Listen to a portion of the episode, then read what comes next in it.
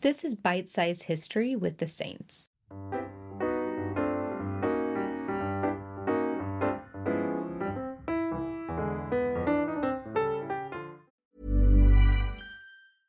Hey, I'm Ryan Reynolds. At Mint Mobile, we like to do the opposite of what Big Wireless does. They charge you a lot, we charge you a little. So naturally, when they announced they'd be raising their prices due to inflation, we decided to deflate our prices due to not hating you. That's right. We're cutting the price of Mint Unlimited from $30 a month to just $15 a month. Give it a try at mintmobile.com slash switch. $45 upfront for three months plus taxes and fees. Promo rate for new customers for limited time. Unlimited more than 40 gigabytes per month. Slows. Full terms at mintmobile.com. Mom deserves the best, and there's no better place to shop for Mother's Day than Whole Foods Market. They're your destination for unbeatable savings, from premium gifts to show-stopping flowers and irresistible desserts. Start by saving 33% with Prime on all body care and candles. Then get a 15-stem bunch of tulips for just $9.99 each with Prime. Round out Mom's menu with festive rosé, irresistible berry chantilly cake, and more special treats. Come celebrate Mother's Day at Whole Foods Market. Everyone knows therapy is great for solving problems, but getting therapy has its own problems too, like finding the right therapist, fitting into their schedule, and of course, the cost. Well, BetterHelp can solve those problems. It's totally online and built around your schedule. It's surprisingly affordable too. Connect with a credentialed therapist by phone, video, or online chat, all from the comfort of your home. Visit betterhelp.com to learn more and save 10% on your first month. That's BetterHelp, H E L P. This is Bite Size History with the Saints.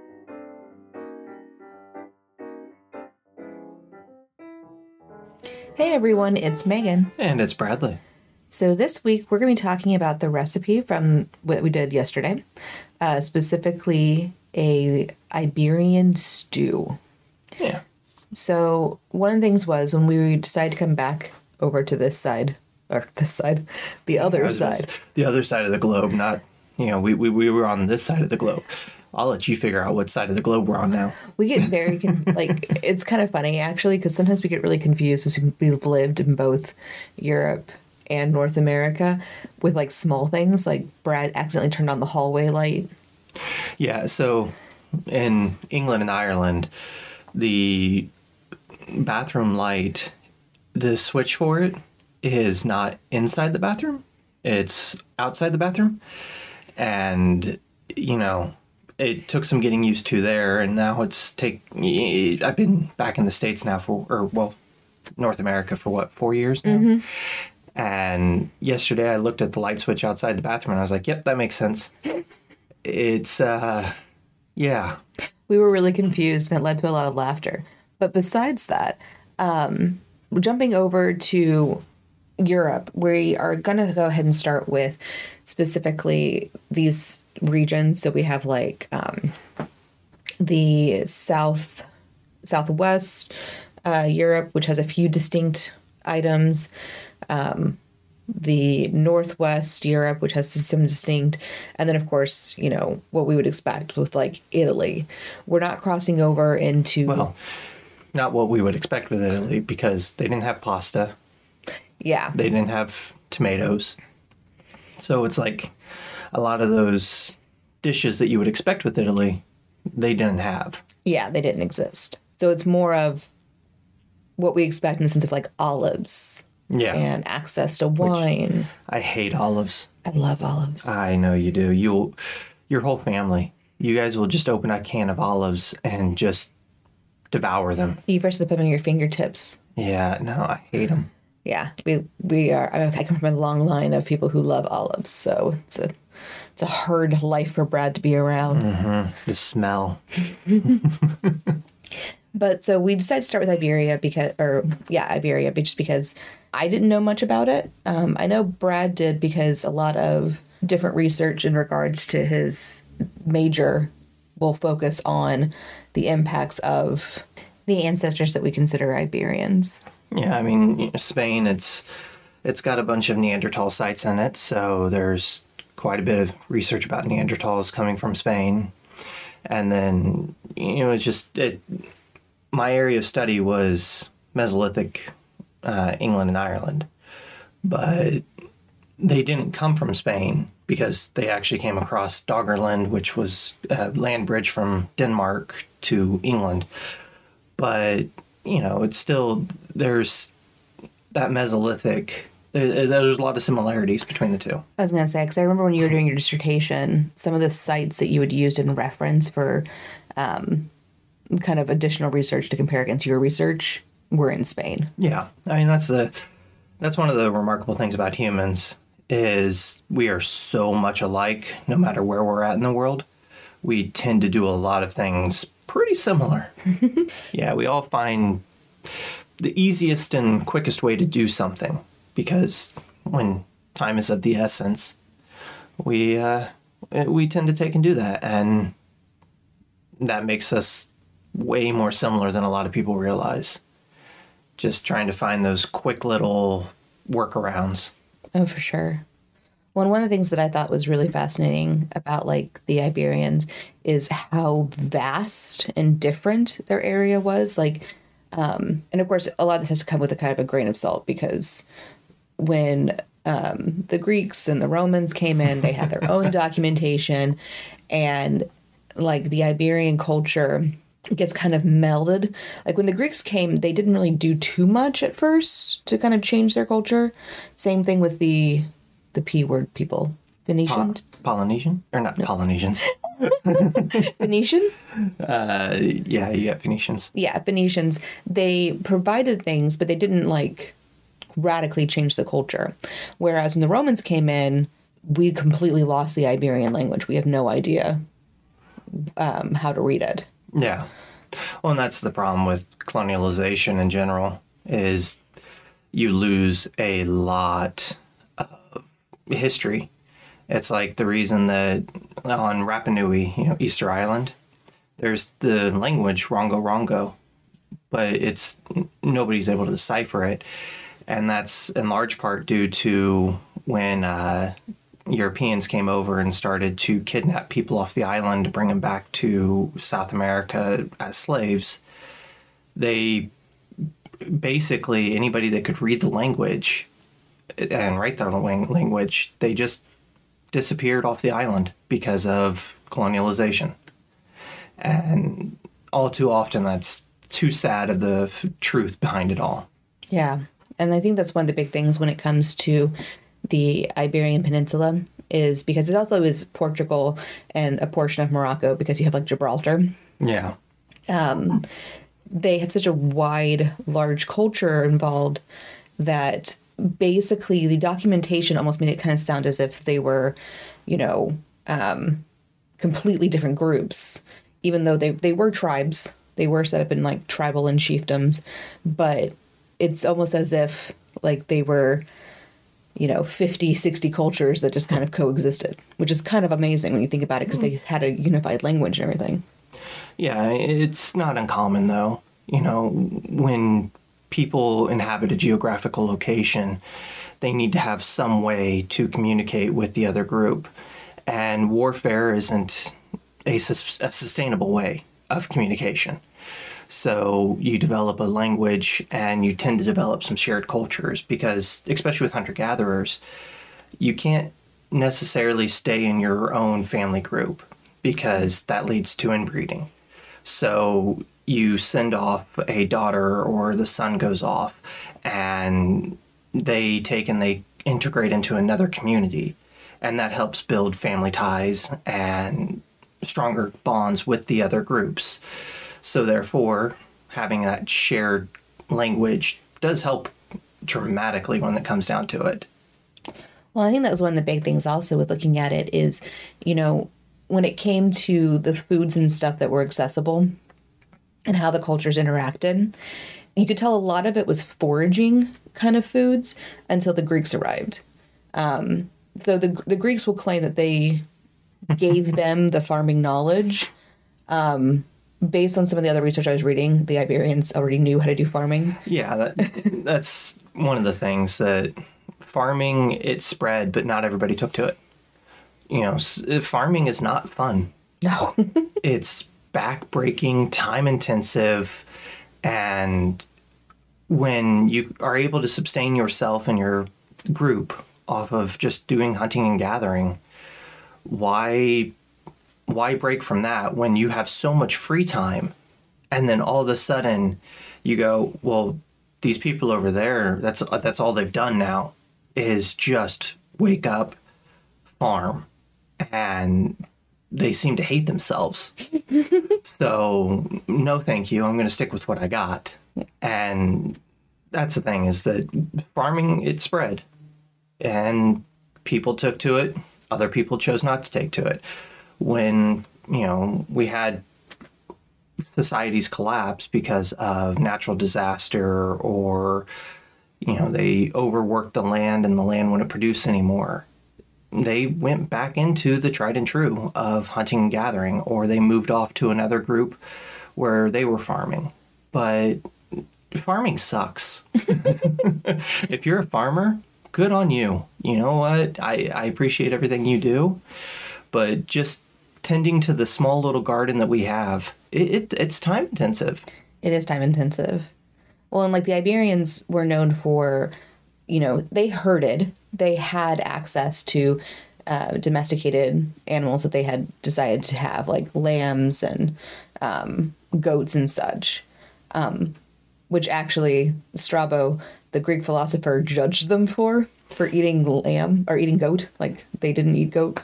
yeah but the th- difference is how did the greeks eat the goat compared to how Yeah, the iberians ate the goat Yeah, it's always it's always really fun to study the other. Yeah, and that's that's one of the problems with a lot of um, Greek and Roman, pretty much anybody that does some colonization, and it's one of the things I stress all the time, is everything they say, some of it has, you know, it's truthful, but most of it just has to be taken with a grain of salt. Kind of like the Romans' depictions of the Druids. Yeah, you know, cannibals that were bloodthirsty and just wanted to take and kill and eat anybody that came near them. It, there's no real proof for that. And it's the same way. I mean, like, the Greeks literally referred to anybody that wasn't Greek as being barbarians. so it's throughout history, we always have these first accounts of peoples through the colonization because oftentimes the peoples that we've came across didn't have their own form of written language. So we take we get our first accounts from those people that colonized them. And because the peoples that they were colonizing weren't like them, they were automatically lesser than and talked about lesser than. And you lose a lot of the intricacies and the inner workings of the way their societies functioned. And, you know, it's, we all function that way at one point. When we were all hunter gatherers. And colonization records are great sources for initial contact, but horrible because they don't give the full pho- uh, picture photo. Full photo. well, and it's also it it goes back to the idea of just kind of like history is determined by the conquerors. yeah. It's if we rely too much on simply this person said this, we'll never actually get the right picture. No.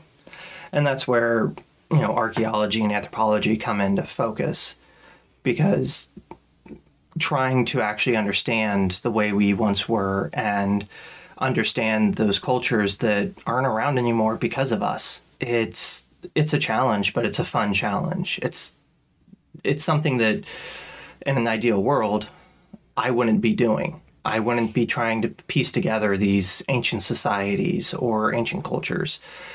Instead, they would have been able to take and tell their own story. But unfortunately, here we are. That is the bummer of it. Yeah.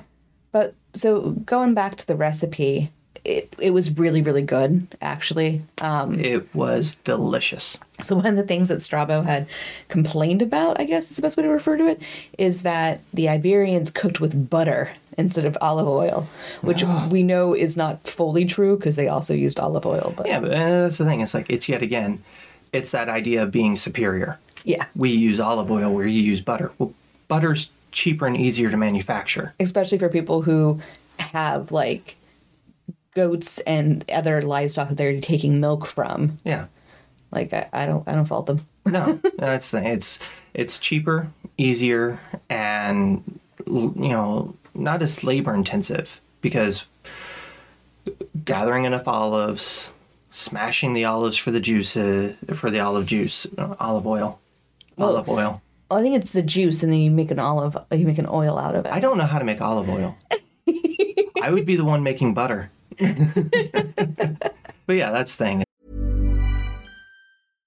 How would you like to look five years younger? In a clinical study, people that had volume added with Juvederm Voluma XC in the cheeks perceived themselves as looking five years younger at six months after treatment. Look younger, feel like you. Add volume for lift and contour in the cheeks with Juvederm Voluma XC. Reverse signs of aging by adding volume to smooth laugh lines with Juvederm Vollure XC. For important safety information and to find a licensed specialist, visit juvederm.com. That's J U V E D E R M.com. Not for people with severe allergic reactions, allergies to lidocaine, or the proteins used in Juvederm. Common side effects include injection site redness, swelling, pain, tenderness, firmness, lumps, bumps, bruising, discoloration, or itching. There's a risk of unintentional injection into a blood vessel, which can cause vision abnormalities, blindness, stroke, temporary scabs, or scarring. Talk to a licensed specialist to find out if it's right for you. Millions of people have lost weight with personalized plans from Noom, like Evan, who can't stand salads and still lost 50 pounds. Salads, generally, for most people, are the easy button, right? For me, that wasn't an option. I never really was a salad guy. That's just not who I am. But Noom worked for me. Get your personalized plan today at Noom.com. Real Noom user compensated to provide their story. In four weeks, the typical Noom user can expect to lose one to two pounds per week. Individual results may vary. Is that it's it's just easier, yeah, and butter tastes amazing. it does taste amazing, and that was like one of the things I think that made the stew actually way better. Yeah. was because we had some salted butter in there and it you know we put the carrots in first and the onions and the other aromatics and kind of let it you know get kind of softened and then added the meat slightly browned it and then by the time we added the water and got the stew going it had allowed all of those amazing flavors to pop Yeah. Now there are a few things I would have done differently if we were willing to have spent like four hours on this meal. like I would have made a bone broth out of the lamb bones with additional herbs, and I would have um, actually braised the lamb beforehand and then added it to the stew. Yeah, I can agree to that. And added like way more carrots, like a ridiculous quantity of carrots. Uh, way more carrots, and I think it needed something starchy, Like, a turnip. like a turnip. Um, because you can't use potatoes. I mean, if you're making this at home and you just want to make this, throw some potatoes in there. It'd be really good. It would be really good. But if you're making this at home and you want to take and stick to it, uh, turnips. I think it could have definitely benefited from turnips. Yeah, turnips were uh, Europe's big substitute for everything before Yeah. potatoes and squash arrived for stuff. Enough to the point to where uh, the original jack o' lanterns were carved out of turnips and parsnips. and parsnips. Yeah. Yeah. So that's that's a fun one for you. But The things we all look forward to. yeah, it's time to carve the parsnip. sorry, I'm sorry. But overall, like we I'm really, sorry. we really enjoyed It was a horrible accent. It was so bad, but it was beautiful at the same time. Um, but we we really we really enjoyed this week's. Um, Yeah, I think that vegetables, more vegetables, mm-hmm. because it was so meat heavy that more vegetables would have been nice. yeah, And then uh, you know we should have made a flatbread or something we should have made a flatbread. because you get all the juice and everything coming off of the lamb, and to have dipped bread into that, it would have it would have gotten rid of that the because lamb itself is extremely greasy, mm-hmm. and it would have helped get rid of that greasiness when Well, coming to the bottom of the bowl. And we know that when the Greeks and the Phoenicians showed up, they gave them cereal grains. So the Iberians would have known or would have had access to these grains. Yeah, Um, Yeah, we would. We definitely should have made a flatbread. We should have. Next time. I was gonna say. So our next big recipe is gonna be in Rome, or not Rome in general, but Roma. Anyways, uh, the Roman Empire, and uh, funny enough, we actually have recipes that we have in our own personal collection um, from um, an exhibit at the Nelson-Atkins, Yeah. like almost ten years ago. Oh, it was a while back now. Yeah. So we might use one of those and still kind of cobble together from our own research another one. Yeah. So I'm I'm excited for that one. Yeah, and that's one of those that it was just taken down from writings that the Romans left behind. And, you know, you can't get much more authentic than that. A, a Roman cook a Roman mama's cookbook. so yeah, we're we're pretty excited about that one. Um, but then like we only have about five more weeks left of the world tour round one kind Yeah. of thing. Um, It's coming to an end. I know, because then after this, after we finish up Europe, we're going on to Africa, and then we're gonna do as like a final goodbye. I say goodbye. We're we're not really leaving. No, we're, we're still going to be here. We're gonna do like an in a summary of like the year that's been invested into this and like what all. Well, what our highlights and what our lows were. Yeah, Or highlights, lowlights. What, what our highs and lows of this was. Brad's debating is he actually a hairstylist? I don't know. I, uh, I don't think I'd be very good at it. No, I don't think you would either. There's one way to find out, and you have hair. Please don't. Please don't. but so we're super excited about that. But we we do have to kind of provide a little bit of news real quick that we've been keeping to ourselves. Yeah, if you received the newsletter, then you've already heard about it. Mm-hmm. But um, so I am pregnant. I am really pregnant now at this stage. Like, due to take and give way at any moment. Yeah. Pregnant. So we have been keeping this to ourselves for a while, um, but we started to realize that it wasn't going to be very easy to like work around that. No, that's the thing is that children change everything. Yeah. and we wanted to keep it to ourselves as long as possible. We've told those that we care about, and now it's time for everyone else to find out.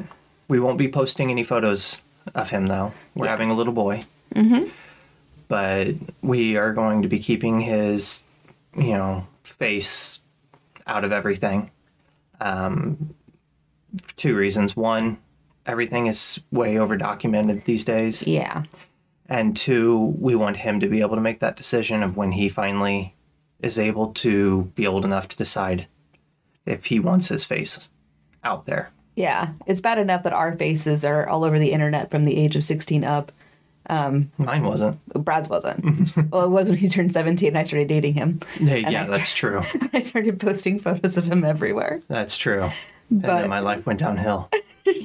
And nothing to do with that. And now I'm on the internet. exactly. Man who wanted to be anonymous is now making videos on the internet under his name. I am not a smart man. He really isn't. um, but we wanted to give our little one that kind of ability to make that decision himself and not have to deal with the, I guess, emotional consequences of every potty photo you've ever had ending up on the internet. Every potty photo or every stupid decision that they made and we decided to record. Mm-hmm. If they're going to make stupid decisions and put it up, that's their own choice. Yeah. I'm not going to Now, I'm not saying I'm not going to record it and send it to like my sister, but that's beyond the point. I'm not going to facilitate, you know, putting that onto uh, Facebook or Instagram. Exactly. So we will announce when he is born in a Yeah. way that doesn't show his face. Keep an eye on social media. Yep.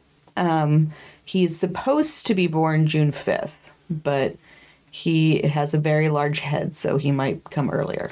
Yeah, I mean, like, um, Like Stewie Griffin. yeah, it's it's a big head, and Megan's blaming me for it, and I will accept that. It is definitely his fault. I will accept it. So we're, we are really excited, though. Um, we don't expect too many changes to Dying Through Time. No, dining through time, it, you know, it's a bi-weekly thing already. Yeah. We the podcast is it will still go up every Monday. Yeah. That's not going to change. but the Brad's Labs stuff, the YouTube videos, those are going to bi-weekly so that I cuz I'll be the one that's primary caregiver for our son. Um, Megan has to actually support us and I will continue working towards helping support us, but I will be taking care of our son. And so that's going to take a lot of my time away. Yeah. But everything is still going to be going forward. We're still going to be working. We love what we're do what, what we do here. Yeah. We're still super excited about working on the cookbook. We're actually going to use some of the quiet time. Um, well, I say quiet time, but the time after the baby is born when Uh, he's, he's being born during the summer. it's, yeah, it should be So hopefully, you know, the heat and everything just it, it Canada, so it's not going to get scorching hot here. Yeah, it should be comfortable. Hopefully. So what we'll do is while um, while he has some sleep and we're not completely exhausted, um, we're gonna work a bit on the cookbook and stuff and start getting that structure put together so that we can get that out in the next year or so. Yeah. And take and continue on with what we're doing. Yeah. So we appreciate you guys understanding and we uh, you know, appreciate any weird advice that you might have. Yes, we love weird advice on this because we don't have a lot of friends who have kids. No. And, well, and the friends that we do have that have kids are already much older. Yeah. So it's the kids are much older. Um, so it's like having advice never hurts. Exactly. So definitely feel free to throw it our way. Um, we have enjoyed so much this last year putting this all together with you guys. And I hope that you've had as much fun as we had. And we're going to continue to have fun doing it. Yeah. No, it's we're working towards something here and you're helping. Exactly. We appreciate that. So that's really it for this week. Um, we'll be back next week to have the in between. Yeah. So be prepared for that chaos. Oh, as an update, they did conclude that Long Boi is dead. oh yeah, yeah, yeah. We're Yeah. very saddened.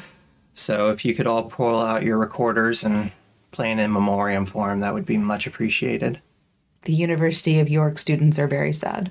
Rightfully so. I mean, I know we said we were wrapping up, but now she's got me on Long Boi. and the fact that they never discovered the uh, body that that's that's kind of suspicious.